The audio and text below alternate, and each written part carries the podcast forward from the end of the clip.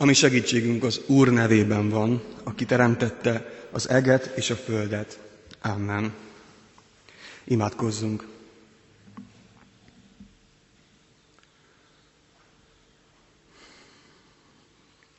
Szentlélek Isten nem csak az énekben, az énekben mondott imádságban, hanem most így is megszólítunk téged. Te, aki árváknak vigasztalója vagy, aki a pártfogunk vagy, aki bennünk munkálkodsz és igédet megérteted velünk, aki által, a munkája által gyümölcsöt teremhet az életünk, kérünk, hogy légy most is közöttünk, ad, hogy megérthessük üzeneted, hogy annak következménye lehessen az életünkre nézve. A bűneinkkel jövünk eléd, hiszen mi mást hozhatnánk, bűnöket, amelyekről tudunk, és amelyeket meg tudunk vallani, és bűnök, amelyeket nem ismerünk, nem ismertünk fel, amelyekről nem tudunk, eléd hozzuk mindezt, a bűnösségünket, és ezt tesszük eléd. Könyörgünk a bocsánatért és a kegyelemért. Kérünk, hogy ígéddel világíts meg bennünket, hadd értessük meg a mi életünk megváltozására a Te szabadat, üzenetedet. Így köszönjük, hogy eléd léphetünk most, és ezen az ünnepen különösen arra irányolt a figyelmünk, hogy a Te munkád hogyan történik az életünkben. Köszönjük, hogy meghallgatsz Jézusért. Amen. Testvéreim, Isten szavát az apostolok cselekedeteiről írott könyvből olvasom, a második részből, a második rész első négy verséből.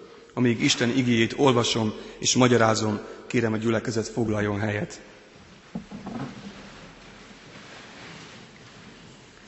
Így szól tehát hozzánk Isten szava az apostolok cselekedeteiről írott könyv második részéből, a második rész első négy verséből.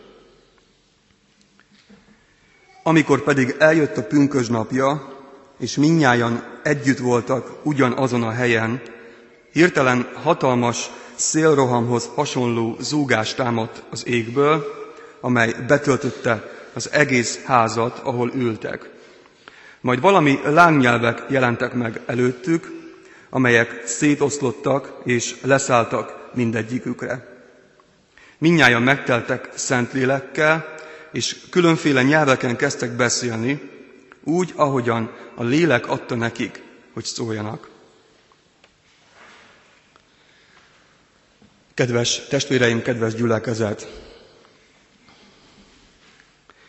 Hogyha rendszeres Biblia olvasók vagyunk, akkor talán felfedeztük már azt, mi magunk is, hogy a, a Biblia gyakran nem olyan tapintatosan fogalmaz, mint ahogyan mi, és gyakran nagyon egyértelműen szegezi az olvasónak a kérdéseket. Olyan kérdéseket, amelyekkel nem szívesen szembesül az ember, és amelyeket talán a hétköznapi kapcsolatainkban igyekszünk kerülni. A Biblia egyértelműen fogalmaz. Egy ilyen kérdés az, amit szeretnék most a, a, az igehirdetés kezdetén fel, felemlíteni a Bibliából. Egy helyen ezt olvassuk, hogy aki nem szereti a fele barátját, a testvérét, akit lát, hogyan szeretheti Istent, akit nem lát. Egy olyan kemény logika ez, amely rávilágít arra, hogy a mi életgyakorlatunk mennyire visszás, és hogy milyen könnyen ringatjuk, ringatjuk bele magunkat abba az illúzióba, hogy valójában Isten gyermekei vagyunk, és Isten szeretjük. Ha szeretjük a testvérünket, a fele barátunkat, abban nyilvánul meg, hogy szeretjük Istent, ezt mondja a Biblia. Hogyan, hogyan szeretheti a fele barátját, hogy, hogyha nem szeretem a fele barátomat, hogyan szeretetem Istent, akit nem látok. Nincs ennél egyszerűbb dolog, hogyha ennek a kérdésnek a mélyére nézünk, hogy mégis hogyan lehet ez, hiszen rendre megtörténik az életünkben, rájövünk arra, hogy nagyon egyszerűen, ugyanúgy, ahogyan a távoli országokban élő, éhező gyerekeket szeretjük, miközben a saját családunkban lévő gyermeket, a családtagunkat, a szomszédunkat, a munkatársunkat nem tudjuk szeretni. Egy olyan szeretetről beszélünk, amely a távol lévőnek a szeretete, valaki, aki nincsen közel hozzám. A Biblia viszont azt mondja, hogy a felebaráti szeretet az nem más, mint azok szeretete, akik a közelemben vannak, és őket a legnehezebb szeretni. Ha a puding próbálja az evés, ahogyan ezt mondani szoktuk, akkor az Isten iránt, iránti szeretetünknek a próbája a felebaráti szeretet. Ez a kettő egyébként a Bibliában mindig összetartozik, együtt említi Jézus a Szentírás több helyen, szeretni Istent és a fele barátunkat, ha a puding próbálja az evés, akkor az Isten iránti szeretetünk próbálja a fele barátunk iránti szeretet. Próbáljuk meg magunk elé képzelni azt a fele barátunkat, akiket a leg, legnehezebb szeretnünk, és akkor megértjük, hogy mennyire nehéz ez, a, ez, a, ez az elvárás, amit itt a Bibliában olvashatunk. De ez az Isten iránti szeretetünk próbája. Egy kicsit távolról indulunk el, hogyan kapcsolódik ez a pünkösthöz és a felolvasott bibliai részhez. A szeretetnek a, az analógiájára felépíthetjük azt is, hogy mit jelent az, hogy a Szentlélek bennünk munkálkodik, a gyülekezetben munkálkodik. Ugyan, ugyanez van a Szentlélek munkájával is. Nem tudom, hogy ismerős a számunkra, van egy szerző, aki eléggé humoros módon fogalmazza meg a keresztény hitnek a kérdéseit, a kegyes kétbalkezes történetek, hogyha ismerős valakinek, Adrian Plus írta ezt a sorozatot, főleg fiataloknak, gyerekeknek szól. És ebben a sorozatban egyik helyen nagyon elkeseredve az embereknek a furcsasága, vagy az emberekkel, emberek közötti élet nehézségei miatt ezt mondja ez a főhős, a kegyes kétbalkezes, hogy nagyon jó keresztény lennék, hogyha nem lennének a többiek. Olyan jó keresztény lennék, hogyha nem lennének a többiek. És talán mondhatjuk azt is, hogy én nagyon jó egyháztag lennék, hogyha nem lennének sokan mások is ebben a gyülekezetben és az egyházban, és hogyha nem gondolkodnának egészen másként, mint hogyan, mint hogyan én gondolkodom a hitről a Szentlélek bennem végzett munkájának a következménye a közösségvállalás a gyülekezettel. Ez egy olyan tanítása a Bibliának, ami talán a korábbi korokban is nehézséget okozott, de ma, amikor nehezünkre esik a közösségben gondolkodni, a közösségi felelősségvállalásban, abban, hogy mi közösségként állunk Isten előtt, ez egy nagyon nehéz üzenet hogy Isten az ajándékát a gyülekezetnek adja, egy közösségnek adja, és a, a Szentlélek bennem végzett munkájának a következménye a közösségvállalás a gyülekezettel. A részvétel az Isten emberekhez fűződő viszonyában. Nemrég volt a konfirmáció, és a konfirmáció alkalmával a vizsgán van egy ilyen kérdés, hogy foglald össze a Biblia üzenetét röviden. És ebben az összefoglalásban a János 3.16-ot mondták el a diákok általában. Gyorsan magunkban felidézzük, ez egy ismerős igevers, mert úgy szerette Isten a világot, hogy egy szülött fiát adta érte, hogyha valaki hisz benne, el ne vesszen, hanem örök élete legyen. Egy szót szeretnék kiemelni ebből, Isten úgy szerette a világot. Nem bizonyos embereket, nem azokat, akik neki szimpatikusak voltak. Isten a világot szerette, és a világért adta a fiát, hogy a világnak, hogyha hisz benne, élete lehessen.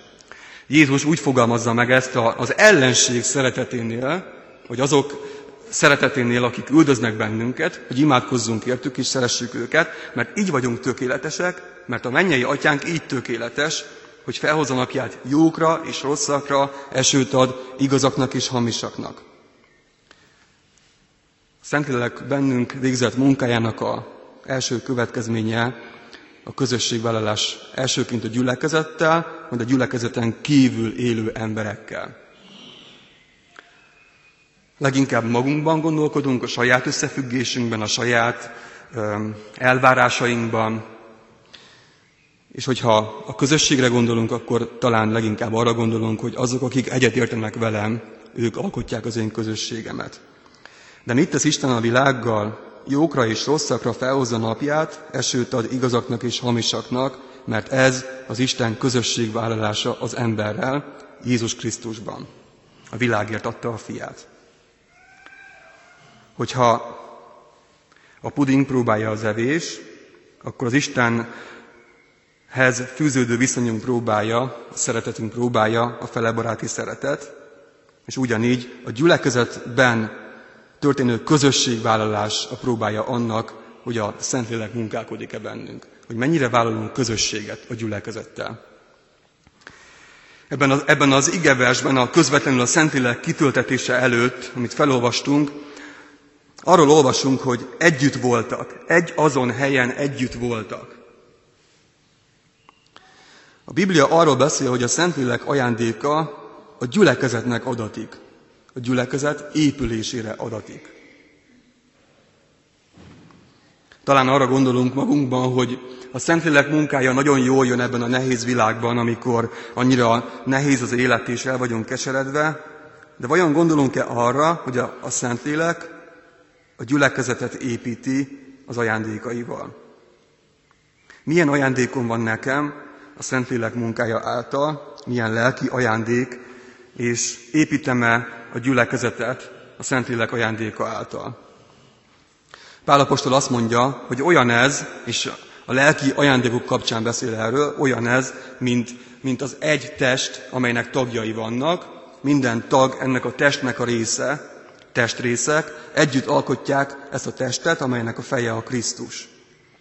A Szentlélek ajándékairól van szó. Milyen ajándékom van nekem, amit a Szentlélek ad azért, hogy a gyülekezetben betöltsem a küldetésem, a feladatom, betöltsem azt a szerepet, amit Isten rám bízott, ami az én küldetésem. Mert a küldetésem, amit Istentől kaptam, a gyülekezethez kapcsolódik elsőként, és a gyülekezetnek van küldetése a világ felé. Ilyet is olvasunk, hogy egy lélekkel itattattunk meg. Nem tudom, gondolkodtunk-e már azon, hogy emberileg nézve ez az egész, ami az egyház 2000 éves története, emberileg nézve ez a történet egy reménytelen történet. Önmagában az egyház léte egy Isten bizonyíték. Hogy emberek, akik teljesen különbözőek, különböző érdekekkel, különböző történettel, elképzelésekkel, meggyőződésekkel, mégis egy közösséget alkotnak. Együtt vannak, egy ügy érdekében, és azt mondja a Biblia, azért van ez így, mert egy lélekkel itattattunk meg. Hogy ugyanaz a lélek munkálkodik bennünk. Még akkor is, hogyha a hétköznapokban ez nem tűnik annyira reálisnak. Amikor egy konfliktusokkal teli helyzetben vagyunk a gyülekezeten belül is, talán nem ezt érezzük, de az, hogy a gyülekezet közösség tud lenni, közösségként létezik a világban, az annak a következménye, hogy egy lélekkel itattattunk meg. Hogy bennem is, benned is ugyanaz a lélek munkálkodik.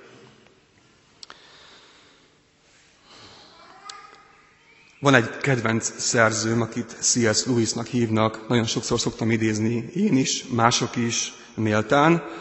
Ő írta a Narnia Krónikái című gyerekkönyvet, ami csak látszólag gyerekkönyv, hogyha elolvassuk, rájövünk, hogy valójában felnőtteknek szól. Ahogyan gyakran a mesékkel ez lenni szokott. Ennek a szerzőnek, C.S. Lewisnak van egy könyve, amelynek az a címe, hogy Keresztjén vagyok. Ez a könyv egy előadás sorozatnak a könyvben megjelent formája, és ezt az előadás sorozatot Louis a második világháború alatt Angliában egy rádió sorozatban mondta el, előadások, amelyek a kereszténységről szólnak. Valójában a szó szerint az angol címe az, hogy egyszerűen keresztjén. Egyszerűen a kereszténységről. Ebben a könyvében, amikor a keresztény élet gyakorlatról beszél, mert mindig ez a kérdés a gyülekezetnek, és nekünk mindig ez a kérdésünk, hogy de hogyan működik ez a gyakorlatban. Amikor az élet gyakorlatról beszél, akkor ad egy meglepő tanácsot. Ennek a fejezetnek ez a címe, színleljünk. Nekem nagyon fontos témám volt az életemnek egy az eddig életem legjelentősebb szakaszában a hitelesség, az, hogy ne legyünk képmutatók, hogy legyünk azok, amik vagyunk, tegyük azt, amit gondolunk, és így vagyunk hitelesek. És ehhez képest egy számomra egy általam nagyra becsült szerző mégis azt tanácsolja, hogy színleljünk. Nem azt mondja, hogy képmutatók legyünk, színleljünk. És ez alatt kifejti, hogy mit jelent ez. Azt mondja, hogy tedd azt, ami, amiről lehet, hogy most azt gondolod, hogy ez nem működik, ennek semmi értelme nincsen. És ha végig gondoljuk ebből a szempontból azt, amiről a Biblia beszél, akkor lényegében pontosan erről van szó, ez a hit. Tedd azt, ami emberileg nézve reménytelen, esélytelen, lehetetlen. Tedd azt lelkészként, hogy az igét hirdeted, tudva azt, ahogyan a Biblia mondja, hogy az ige hirdetés bolondság. Ezt a szót használja, talán még meg is botránkozunk rajta. Tedd ezt mégis. Szeresd mégis a fele barátodat, tudva azt, hogy valószínűleg előbb-utóbb megtörténik veled, hogy áttaposnak rajtad, belét fognak rúgni, megsértenek, megbántanak, megaláznak, mégis szeresd a fele barátodat. Lehet, hogy nem jön belülről, főleg egy olyan emlék, vagy egy olyan történet után, amikor bántottak bennünket, de mégis ezt mondja ez a szerző, színleljünk. Mert azt mondja, hogy hogyha elkezdjük tenni azt, amit Isten parancsol nekünk, akkor tapasztaljuk meg azt, hogy mit jelent az Isten útján járni. Ezt meg egy másik szerző fogalmazta meg számomra nagyon szépen, Dietrich Bonhoeffernek hívják, aki azt mondja, hogy a, a hit útja az engedelmesség útján kezdődik. Elkezdek engedelmeskedni annak, amit Isten nekem parancsol, és miközben engedelmeskedem, megértem azt, hogy mit jelent Istenben hinni, mit jelent hitben élni, hitben élni a világban, a gyülekezetben, mit jelent hitben lenni, Krisztusban lenni. Engedelmeskedni. Gyakorlat nem egyszerű dolog, de mégis az engedelmesség útján vezet bennünket Isten arra, hogy mit jelent a közösség. Hogyha azt mondja, hogy szeressem a testvéremet, mert ezzel fejezem ki, hogy szeretem őt, akkor akkor is tegyem ezt, hogyha számomra nem szeretetre méltó az a másik ember. Mert annyira más, mint én. És így jutunk el az ima közösségig. Az elmúlt egy évben, szeptember óta egy közösséggel minden szerda reggel, háromnegyed hétkor együtt imádkoztunk egy csapattal. Nem mondom azt, hogy sötét, december, sötét decemberi reggeleken nem volt rettentően nehéz hatkor felkelni és sötétben kimenni és együtt imádkozni, de megerősített ez, a, ez az egyéves ima közösség abban, hogy minden közösség az ima közösségből növekszik fel. Hogy együtt imádkozom olyan emberekkel, akikkel lehetséges, hogy számos kérdésben nem értek egyet. Együtt imádkozunk, és a Biblia azt is mondja, hogy valójában ilyenkor a lélek imádkozik általunk. A lélek könyörök bennünk Istenhez. Mert ugyanazzal a lélekkel itattattunk meg. És ilyenkor tapasztalja meg az ember, hogy mit jelent ez a közösség, amikor megállunk együtt az imádságban, hogy mi az a közösség, amely a lélek munkája által lesz a miénk. Tehát egy megelőlegezettségről van itt szó, hogy ott kezdődik furcsa módon, paradox módon a közösség, ahol az emberek összegyűlnek, hogy Istenhez imádkozzanak. Amikor mindannyian együtt voltak ugyanazon a helyen. Amikor mindannyian együtt vagyunk, ugyanazon a helyen, és együtt szólítjuk meg Istent, oda érkezik az Isten áldása. És ez az engedelmesség útja. Ezen az úton vezet bennünket Isten, a hit útjára, a győzelem útjára, ahol megértjük, hogy Isten hogyan tehet egy emberileg nézve vesztes ügy szempontjából is győztessé bennünket. Krisztus meghalt és feltámadt. Engedelmes volt a kereszt halálig. Nekünk, gyülekezetnek is az engedelmességünk ott kezdődik, amikor együtt imádkozunk azokkal, akikkel lehet, hogy több mindenben nem értünk egyet, és nem szívesen vagyunk közösségben azzal a másik emberrel. A különbözőségeink ellenére mégis együtt lenni, egy helyen, minnyáján ugyanazon a helyen. Mert így lesz több az, amit mi beleteszünk, mindaz, amit mi együtt beleteszünk a gyülekezetbe, több, több annál, mint amit beleteszünk. Mert Isten lelke az, aki értéket ad ennek, amit, amit együtt teszünk. Az Isten tiszteletünknek, az imádságunknak, a szolgálatunknak, az ige hirdetésünknek, a szeretetünknek, amelyeket a fele barátaink iránt tanúsítunk. Az Isten lelke teszi ezt értékessé, amikor elkezdjük megtenni azt, amire ő indít bennünket, és amit az igéből megértettünk. Jöjjetek, most együtt imádkozzunk fennállva.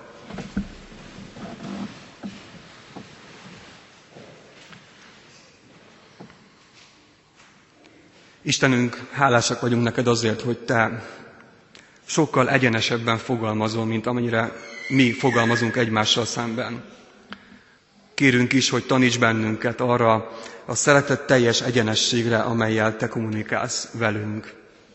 Amikor nem sértesz meg, nem vádaskodsz, nem vágod a fejünkhöz a bűneinket, amikor nem szégyenítesz meg bennünket, de mégis nagyon egyenesen beszélsz velünk. Ismered az életünket, hogy mennyire vágyunk mi is erre az egyenes beszédre, arra a beszédre, amelyből a, amelynek minden szavából a szeretet sugárzik, mégis minden benne van, amit tudni szeretnénk. Indíts bennünket a közösségeinkben, ebben a gyülekezetben, itt Kecskeméten, különböző kisebb közösségekben, amelyek ebben a gyülekezetben vannak, arra az egyenességre, amelyel, amelyre igédet tanítasz bennünket. Könyörgünk, Szentlélek Isten, aki, aki nem beszélsz mellé, aki az igazságot mondod, hogy ez az igazság lehessen a miénk is, magunkat is elsőként ennek az igazságnak a fényében lássuk. Így vagyunk hálásak neked azért, hogy most is egyenesen szóltál, hogy köszönjük most neked ezt is, hogy bennünket is mérlegre helyeztél, hogy mi magunkat is megvizsgálhatjuk mindannak a fényében, amit, amit igédből hallhattunk. Hálásak vagyunk neked azért, hogy a közösség, amelyről szó van, amely a te gyülekezeted általad valósul meg, taníts bennünket ebben a gyülekezetben, a közösségben élni. Köszönjük, hogy meghallgatsz bennünket Jézusért. Amen. Most pedig mondjuk el együtt felhangon az Úrtól tanult imádságot is, a mi atyánkot. mi atyánk, aki a mennyekben vagy, szenteltessék meg a te neved, jöjjön el a te országod, legyen meg a te akaratod, amint a mennyben, úgy a földön is. Minden napi kenyerünket add meg nékünk ma, és bocsáss meg védkeinket, miképpen mi is megbocsátunk az ellenünk védkezőknek. És ne védj minket kísértésbe, de szabadíts meg a gonosztól, mert tiéd az ország, a hatalom és a dicsőség mindörökké. Amen. Testvéreim, foglaljunk helyet, és eh, az úrvacsora vételére készülve énekeljük a megkezdett 372-es dicséret hátralévő verseit, 5-ös, 6-os és 7-es verset. A 372-es dicséret 5-ös verse így kezdődik, Vedd el a mi szívünknek hitetlenségét.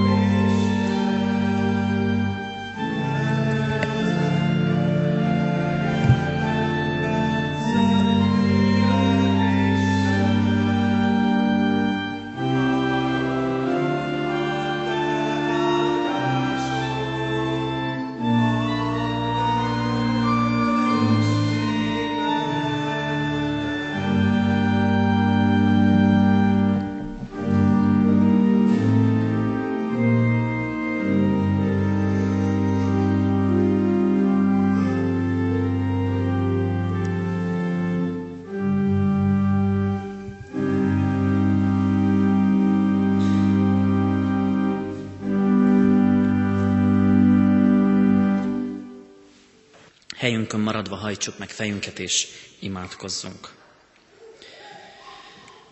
Háládással és örömmel vagyunk a Te színed előtt felséges Istenünk, hogy Te pártfogót adtál nekünk, szent lelkedet, aki segítségével megérthetjük életünkben jelen valóságodat, megtapasztalhatjuk örömüzenetedet, felfoghatjuk mindazt, amivel bennünket az örökké valóságra megszólítasz, elhívsz, mindazt a bizonyosságot, amit adsz, így fogadhatjuk el.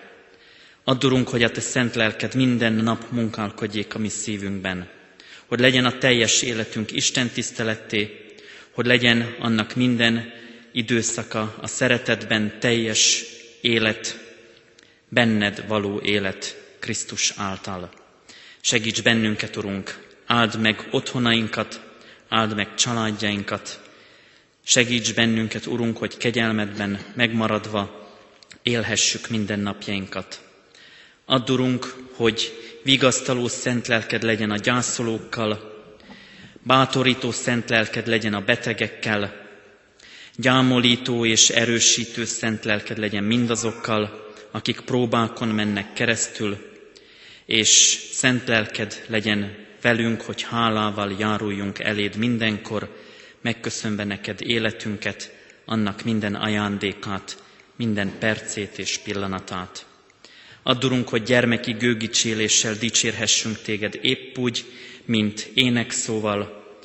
Segíts, Urunk, hogy hálát adjunk neked felnőttként épp úgy, mint gyermekként keressünk téged, gyermekeidként Krisztusban, hogy ígéretet szerint miénk lehessen a mennyek országa. Amen. Fennállva fogadjuk Isten áldását. Istennek népe, áldjon meg és őrizzen meg téged az Úr. Világosítsa meg az Úr az ő orcáját te rajtad, és könyörüljön te rajtad. Fordítsa az Úr az ő orcáját, tereád, és adjon békességet néked. Amen.